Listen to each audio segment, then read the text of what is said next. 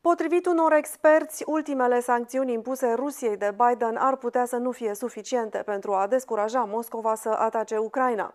Sancțiunile impuse de Biden vizează băncile rusești, datoria suverană, iar acum chiar și compania din spatele gazoductului Nord Stream 2. Cu toate acestea, Scott Uilinger, fost șef de stație CIA, acum pensionat, spune că Rusia a învățat deja să trăiască cu sancțiunile în ultimii șapte ani.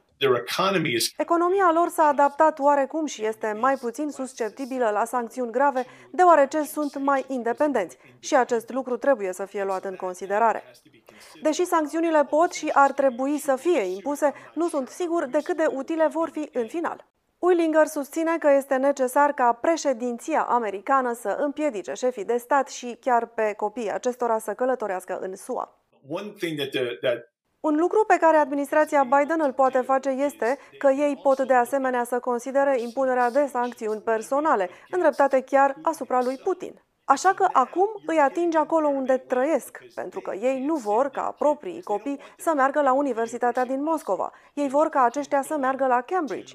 Și astfel, dacă ei nu-și pot trimite copiii la Cambridge, aceasta este un cost real plătit de cei care iau decizii, nu de poporul rus, care probabil nu prea are un cuvânt de spus în ceea ce se întâmplă acum.